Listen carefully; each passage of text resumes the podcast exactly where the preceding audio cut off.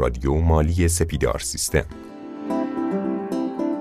سلام و وقت بخیر خدمت شما عزیزان دوستداران برنامه رادیو مالی سپیدار سیستم. خیلی خوشحالیم که با یک برنامه دیگه در خدمت شما هستیم. پادکست 54 و موضوع دارایی ثابت مشهود در ادامه بحث قبلی یعنی پادکست 53 در خدمت استاد عزیزمون جناب آقای بنو فاطمه هستیم. سلام. سلام. همت بلند دار که مردان روزگار از همت بلند به جای رسیدند در خدمتون هستم آقای بنو فاطمه من پادکست قبلی رو که داشتم گوش می‌دادم یه سوالی برام پیش اومد و اون همین هستش که حالا این خرید دارای ثابت که ما قرار هستش جزو هزینه هامون بیاریم باعث زیانده شدن شرکتمون نمیشه آیا؟ آقای بنو فاطمه من پادکست قبلی رو که داشتم گوش می‌دادم یه سوالی برام پیش اومد و اون همین هستش که خرید زیاد حالا تعداد زیادی کالا که به عنوان دارای ثابت قرار هستش توی شرکت شناسایی بشه و ثبت بشه و احتمالا هم جزو هزینه ها میادش اگر تعدادش همینجوری ادامه پیدا بکنه توی یک سال مالی باعث زیانده شدن شرکت من نمیشه. خب ببینید این سال برای خیلی از دوستان پیش میاد. مخصوصا بخش مدیریت. خیلی از مدیرا اینو سوال می‌کنن گاهن. خرید دارایی ثابت اصلا هزینه نیست. اگر خاطرتون باشه پادکست قبلی که داشتیم با هم صحبت می‌کردیم گفتیم شما اون مبلغ مستحلک شده دارایی ثابت رو فقط به عنوان هزینه شناسایی می‌کنید. دارایی های ثابت جزو حساب های دائمی سمت راست ترازنامه میاد و به دارایی شما اضافه میشه. پس هیچ موقع باعث زیانده شدن شما نمیشه. شما از مبلغ سرمایتون یا از مبلغ موجودی نقدتون دارین این دارایی رو خرید می‌کنید. در واقع خرید دارایی ثابت تبدیل یک نوع دارایی به دارایی دیگه است. ما میگیم دارایی جاری به دارایی غیر جاری. وجه نقد دارایی جاری است. شما تبدیلش می‌کنید به دارایی غیر جاری.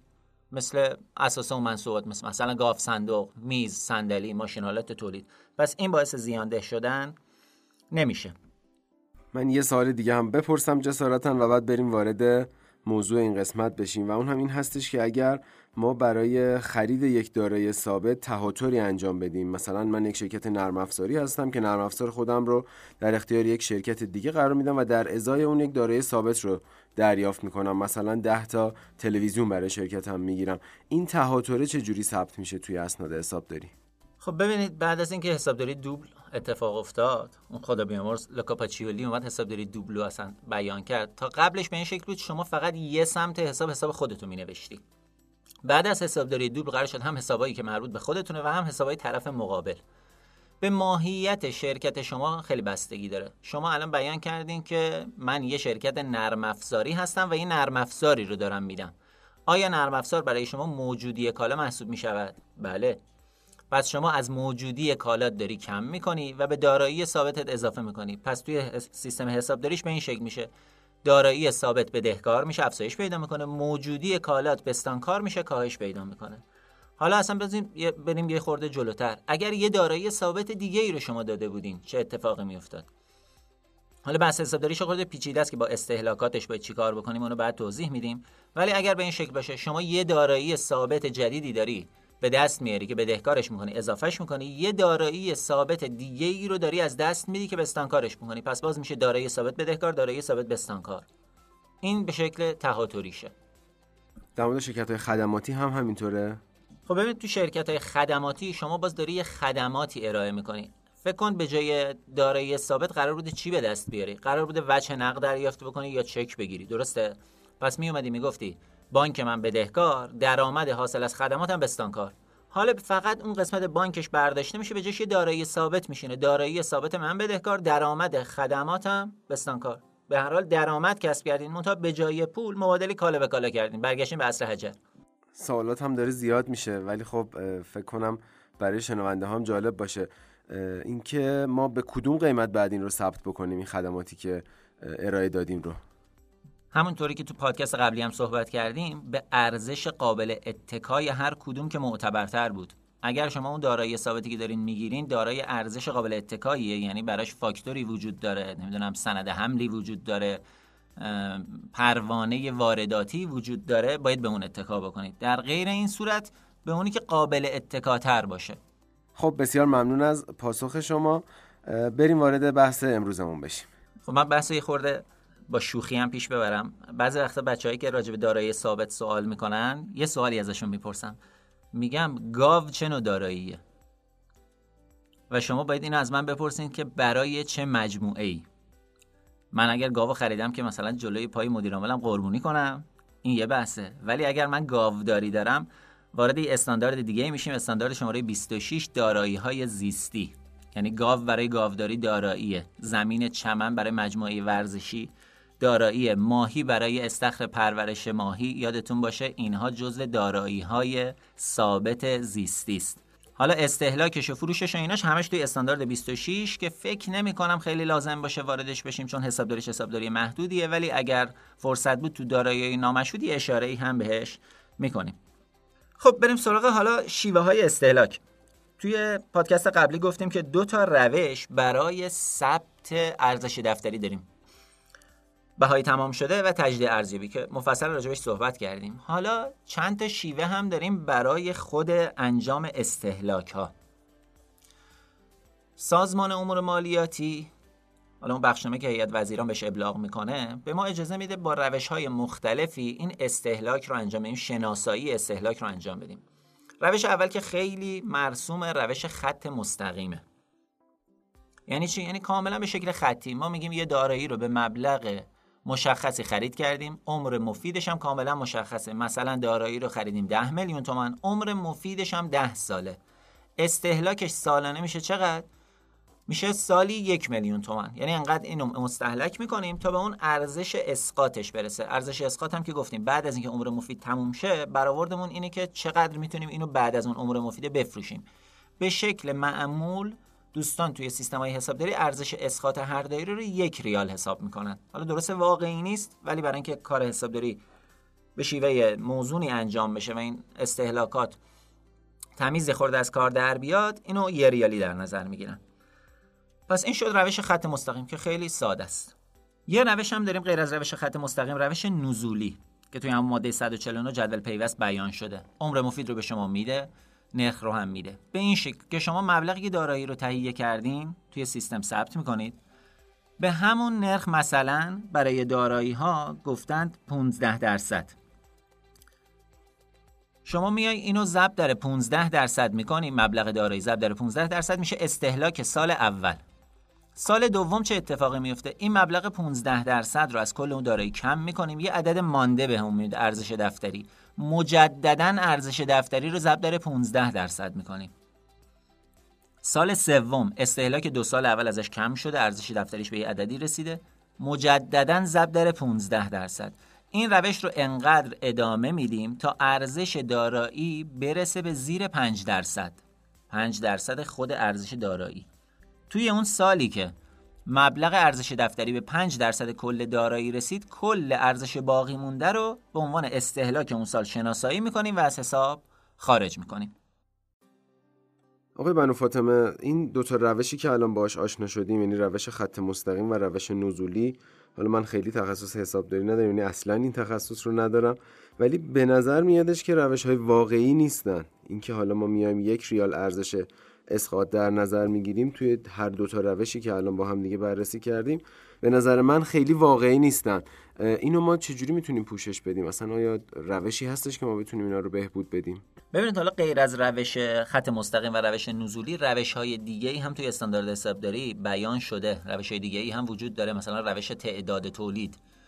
شما وقتی بدونی یه ماشین آلات به طور مثال با ده هزار قطعه تولید به پایان عمرش می‌رسه. پس اگر 8000 تا باش تولید کردیم می‌دونیم 80 درصدش مستهلک شده. روش های به این گونه هست. ولی دو تا روش مرسومی که توی ماده 149 هم اشاره شده همین روش مستقیم و روش نزولی حرف شما هم کاملا درسته.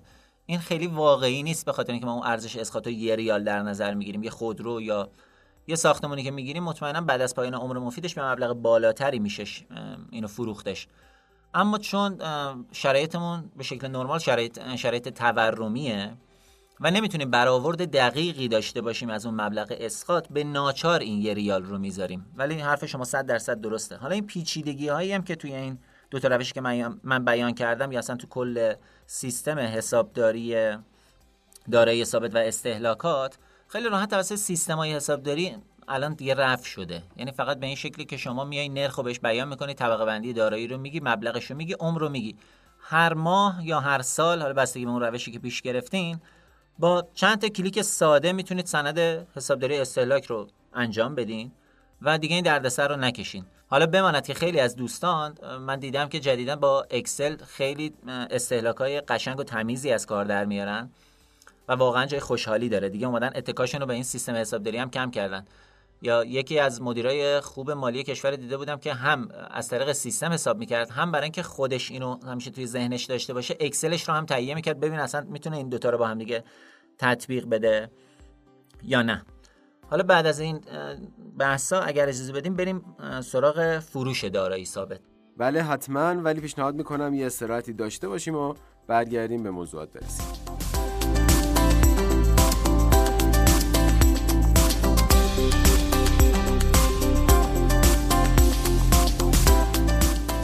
خب امیدوارم که تا اینجای برنامه استفاده کافی رو از مطالب ارائه شده برده باشید. بریم سراغ فروش دارایی ثابت. خب توی بحث فروش دارایی ثابت وقتی که شما یه دارایی ثابتی رو قبل از پایان عمر مفیدش می‌خواین بفروشین یه سود یا زیانی معمولا داره.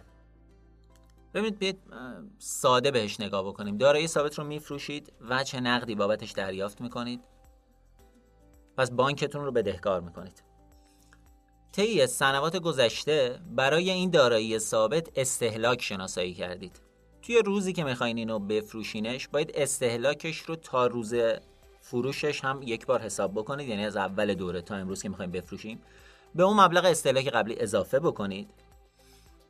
و کل استهلاک انباشته که توی سیستم حسابداری بستانکاره بدهکار بکنید. یعنی برش گردونید. یه دانشجوی ترم سه حسابداری جمله خیلی جالبی به من گفت. گفت پس ما داریم استهلاک این دارایی هم دارایی رو هم میفروشیم و حرفش کاملا درست بود. من اینو همینجا استفاده می‌کنم. پس ما وقتی یه دارایی رو داریم میفروشیم استهلاکش رو هم میفروشیم. پس استهلاک رو هم برمیگردونیم بدهکار می‌کنیم. اگر حالا کمتر از ارزش دفتری داریم این دارایی رو میفروشیم زیانش رو هم شناسایی می‌کنیم توی سمت بدهکار. و مبلغ باقی مونده ارزش دفتری دارایی توی سمت بستانکار میشینه. پس من یه بار از بالا تا پایین این حسابای حسابداریشو بگم و مقدار وچه نقدی که گرفتیم توی بانکمون بدهکار می‌کنیم. کل استهلاک انباشته تا امروز رو حساب می‌کنیم. باز توی سمت بدهکار. اگر کمتر از ارزش دفتری فروخته باشیم یعنی زیان کرده باشیم زیانش رو هم بدهکار می‌کنیم. و مبلغ دفتری دارایی رو توی سمت بستانکار سند می‌زنیم. در واقع داراییه از حسابمون خارج میشه و به صفر می‌رسه. حالا اگر سود داشت. آقای بنو فاطمه محاسبه استهلاک به صورت سالیانه فکر کنم مشخص باشه. اما اگر بخوایم به روز این محاسبه رو داشته باشیم بعد چیکار بکنیم؟ خب ببینید توی محاسبه استهلاک وقتی به سال باشه که خب عمر مفید رو ما به سال داریم. اگر قرار باشه به روز حساب بکنید استهلاک یک سال تقسیم بر 365 روز ضرب در تعداد روزی که از ابتدای دوره تا الان گذشته مثلا ضرب در 85 روز ضرب در 97 روز. استهلاک تا روز جاری رو برای ما محاسبه می‌کنه و به اون مبلغ قبلی اضافه می‌کنیم. حالا اگر این فروشه دارای سود باشه یعنی ارزش دفتری دارایی مبلغی بود شما پولی که دارین دریافت می‌کنین بیشتر از این مبلغ بود. باید سود برای شناسایی بکنید. یعنی بانک رو بدهکار بکنید باز اون استهلاک رو بدهکار بکنید یعنی استهلاک انباشته رو برگردونید. سود رو سمت بستانکار و دارایی رو سمت بستانکار شناسایی بکنید. البته یه نکته بسیار مهم اینجا من بیان بکنم. وقتی اون دو تا شیوه رو بیان کردیم بهای تمام شده و تجدید ارزیابی. اگر از طریق شیوه بهای تمام شده پیشرفته باشیم و الان داریم سود شناسایی می‌کنیم بدونید که این سود واقعی نیست. اگر از طریق ارزش تجدید ارزیابی پیشرفته بودیم چرا؟ سود مسلما واقعی نشون می‌داد. یه نکته بین حسابدارا همیشه رایج. راجع به این موضوع راجبش بحث می‌کنن که ارزش جایگزینی یه چیز بسیار مهمیه. شما یه خودرویی رو دست دومی رو دارید اینجا میفروشید. سود رو هم شناسایی می‌کنید. اما با همون مبلغ می‌تونید یه دارایی با همون شرایط مجددا خریداری بکنید. احتمالش بسیار ضعیفه. پس این سود واقعی نیست. ولی حالا به هر حال اگر سود شناسایی کردین جزو درآمدهای غیر عملیاتیتون توی ترازنامه حتما باید نشون داده بشه. یه نکته ای هم راجع به پادکست قبلی من بگم. اگر شیوه تجدید ارزیابی رو پیش گرفتین دارایی هاتون افزایش پیدا کرد در اثر تجدید ارزیابی. یعنی اومدین مثلا ساختمونتون رو تجدید ارزیابی کردین از 100 میلیون به 150 میلیون تومان رسید. چه اتفاقی میفته؟ خب توی سمت بدهکار داراییتون افزایش پیدا کرده. سمت بستانکارش چه اتفاقی میفته؟ توی سود تحقق نیافته باید شناساییش بکنید. و یادتون باشه از محل سود تحقق نیافته کسی اجازه افزایش سرمایه ندارد. استاندارد جلوی اینو گرفته برای اینکه شرکت ها یه سری تخلفات انجام ندن. بیان تجزیه ارزیابی سوری انجام بدن بعد بیان از طریقش افزایش سرمایه انجام بدن که بتونن اعتبار کسب بکنن. این میره توی سود تحقق نیافته اونجا میمونه. حالا اگر سالهای بعدی بیاد این ارزش کاهش پیدا بکنه که یه داستان پیچیده ای دوباره اتفاق میفته براش. خب حالا استاندارد شماره 11 که می‌خوایم بررسی بکنیم تو این جلسه جمع میشه یا اینکه بعد بذاریم بعدا در موردش صحبت کنیم؟ ببینید با توجه به اینکه ما هم پادکست قبلی هم از ابتدای این پادکست داشتیم راجع به دارایی ثابت صحبت می‌کردیم همش از دل استاندارد اومده بیرون. دوستان وقتی هم می‌خوان مراجعه بکنن به استاندارد قرار نیست استاندارد حفظ بکنن. ما هم الان قرار نیست اول تا آخرش رو بررسی بکنیم. یه سری نکات کلیدی داره که من قبلا خودم یه مروری روش داشتم. سعی می‌کنیم اینا رو بیان بکنیم که یه خورده کوتاهتر بشه دوستان اگر خواستن می‌تونن اینو گفتم همونطور که قبل اشاره کردم می‌تونن پی دی افش تهیه بکنن. خودشون هم یه مرور با توجه به اون تفکری که به صنعت خودشون دارن یه نگرش رو این داشته باشن خیلی بیشتر کمکشون می‌کنه. حالا نکته که توی خود استاندارد من به چشمم خورد یه دونه این که اگر شما اومدین یه دارایی رو از مجموع چند دارایی دیگه ساختین و بهش رسیدین این تحت عنوان چی شناسایی میشه؟ آیا میشه مثلا 15 تا دارایی مختلف شناسایی کرد؟ خیر. این باید مجموع بشود. یک دارایی و اون دارایی به شکل خالص شروع کنه مستحلک شدن. حالا اصلاحات فنی هم که مثلا روی ماشینالات اتفاق میفته مثلا ظرفیت تولیدشون افزایش پیدا بکنه یا فرایند تولیدی براشون اضافه بشه اینا باعث میشه که اون دارایی همون تعمیر اساسیه که گفتیم روش اتفاق بیفته. یه نکته دیگه هم هست حالا بعضی وقتا شرکت ها میان یه نفرایی رو استخدام می‌کنن یا باشون قرارداد میبندن که بیا دارایی های ثابت رو مورد بازرسی قرار بده. این هزینه ها رو نمی‌تونیم به اون بهای تمام شده اضافه بکنیم. اینا جزء سرفصلای هزینه میاد. پس به دارایی اضافه نمیشه نمیشه براش استهلاک شناسایی کرد. اما در مورد یه سری دارایی خاص مثل هواپیما. یه هواپیما ممکنه 5 6 بار صندلی‌هاش طی دوره مجبور بشن عوضش بکنند از رده خارج بکنن یه سری صندلی نو توش ببندن. یا یه دیوار یه ساختمانی رو شما مجبور بشید خراب بکنید یه دیوار جای دیگه احداث بکنید.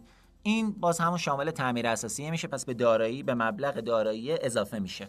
حالا در مورد دارایی هایی که از خارج از کشور تهیه میشه چه اتفاقی میفته؟ ببینید یه هزینه CPT یا پروانه گمرکی اون ارزش دارایی که روی پروانه گمرکی قید شده. به اضافه هزینه حملش هزینه های نصب و آماده سازیش هزینه تولید آزمایشیش. تا اون روزی که به بهره برداری می‌رسه همه اینا جمع میشه. مطابق برای همش مستندات داشته باشین که بتونید به حسابرستون اثبات بکنید و اون مبلغ شروع می‌کنه مستحلک شدن. هزینه های افتتاح یک مجموعه به دارایی اضافه نمیشه. هزینه آموزش کارکنانی که قراره با یه دستگاهی کار بکنن به این مبلغ اضافه نمیشه. اینا شامل هزینه هاست. توی سرفصل هزینه هم شناسایی میشه. حتی اگه طرح توجیهی یا فیزیبیلیتی استادی برای این نوشته بشه اون فیزیبیلیتی استادی هم جزو بهای تمام شده این دارایی اجازه ندارین که شناساییش بکنید اون توی گزارشگری مالی واحدهای تجاری یا واحدهای تجاری قبل از بهره برداری اونجا به شکل مجزا شناسایی میشه. به نکته خیلی جالب اشاره کردید که برای خود من هم سوال هستش و اونم این هستش که آیا هزینه حمل و نقل یا نصب و راه اندازی جزو اون دارای ثابت میادش اضافه میشه یا اینکه جزو هزینه ها باید ببریم؟ چون خیلی پیش میادش مثلا ما یه سروری تهیه می‌کنیم برای مجموعمون که حتما نصب راه اندازیش توسط همون تیمی هستش که ازشون خرید رو انجام دادیم. و حالا احتمالا یه هزینه حمل و نقلی هم داره. می‌خوام ببینم که این رو هم میاریم به اون هزینه داراییمون اضافه می‌کنیم یا نه. ببینید سوالتون اصلا شد دو بخش. اگر دارایی هنوز به بهره برداری نرسیده شما دارید هزینه حملی براش انجام می‌دید که مثلا از فرودگاه یا از بندر اینو بیارین توی مجموعه نصب بکنید و راه اندازی بکنید. این هزینه به بهای تمام شده اضافه میشه. اما اگر دارایی شما به بهره برداری رسیده دارید ازش استفاده می‌کنید. حالا قصد جابجایی این دارایی رو دارید این میره تو سرفصل هزینه حملتون میشینه. جزء هزینه های عملیاتیتونه. پس به مبلغ دارایی اضافه نمیشه. حالا چند تا نکته آخرم بهش برسیم. یکی اینکه اون تجدید ارزیابی که گفتیم باید انجام بشه خود مؤسسه نمی‌تونه اینو انجام بده. خود حسابدار اینو نمی‌تونه انجام بده. حتما باید توسط ارزیاب مستقل انجام بشه. شرکت هایی هستند مؤسساتی هستند که به شکل تخصصی این کار رو انجام میدن و اجازه انجام این کار رو هم دارن. حالا نفری که در استخدام شرکت باشه این تجدید ارزیابی رو فقط در صورتی می‌تونه انجام بده که گزارشی که تهیه می‌کنه به تایید اون ممیز مستقل برسه. حالا اگر یه دارایی رو ما اومدیم مثلا دارایی رو دارایی که با تولید سر کار داره اگر تولیدش متوقف شد آیا استهلاکش هم متوقف میشه؟ بله. اگر یه دارایی از کار کنار گذاشته شد به شکل موقت دارایی این استهلاک این دارایی هم فعلا موقت نگهش میداریم تا وقتی که مجددا به دوره تولید برسه. ولی اینا همه چیزاییه که باید توانایی اثباتش رو هم داشته باشیم. توی ماده 48 استاندارد 11 هم یه نکته هست که خیلی مهمه. میگه عمر مفید یه دارایی حداقل پایان هر دوره مالی باید تجدید نظر توش بشه باید بازنگری بشه. آیا این عمر مفید تغییر کرده است؟ یا نه. اگر تغییر کرده بود توی استاندارد شماره 6 به عنوان گزارش عملکرد مالی اینو باید دوباره بیایم شناسایی بکنیم و بیان بکنیم. این نکاتی بود که توی خود استاندارد بود. یه نکته من راجع به جمعدار اموال بگم که لغتش شاید برای بچه های خورده ناآشنا باشه. جمعدار اموال کسیه که اموال قبل از اینکه تحویل نفر استفاده کننده بشه میاد اونجا جمعدار اموال رو شماره اموال میچسبونه توی سیستم حسابداری اینو ثبتش می‌کنه و تحویل نفر میده. به شکل اصولی و طبق استانداردهای داخلی حسابداری جمعدار اموال و حسابدار اموال نباید یکی باشه. یعنی کسی که اموال رو تحویل می‌گیره و شماره میچسبونه با اون کسی که استهلاک رو حساب می‌کنه نباید یکی باشه. برای اینکه ممکنه تخلفاتی توش بیش بیاد. اینا نکاتی بود که من فکر می‌کنم مهمتر از بقیه بود. بسیار ممنونم از شما و این وقتی که برای مخاطبای عزیز رادیو مالی سپیدار سیستم گذاشتید. سلامت بشید امیدوارم که جامعه حسابداری هر روز رو به ارتقا باشه. ممنونم. خب من یه یادآوری بکنم اینکه توی نسخه جدید اپلیکیشن رادیو مالی شما می‌تونید سوالات خودتون رو برای ما ارسال بکنید و سوالات به دو صورت پاسخ داده میشه. سوالاتی که جنبه عمومی داشته باشه و اساتید احساس بکنن که به درد سایر دوستان هم می‌خوره در پادکست های پرسش و پاسخ پاسخ داده میشه. و سوالاتی که جنبه اختصاصی داشته باشه به صورت اختصاصی برای خود افراد به صورت متنی پاسخ داده میشه و ارسال میشه. خیلی ممنون که همراه همیشگی رادیو مالی سپیدار سیستم هستید. خداوند یار و نگهدارتون.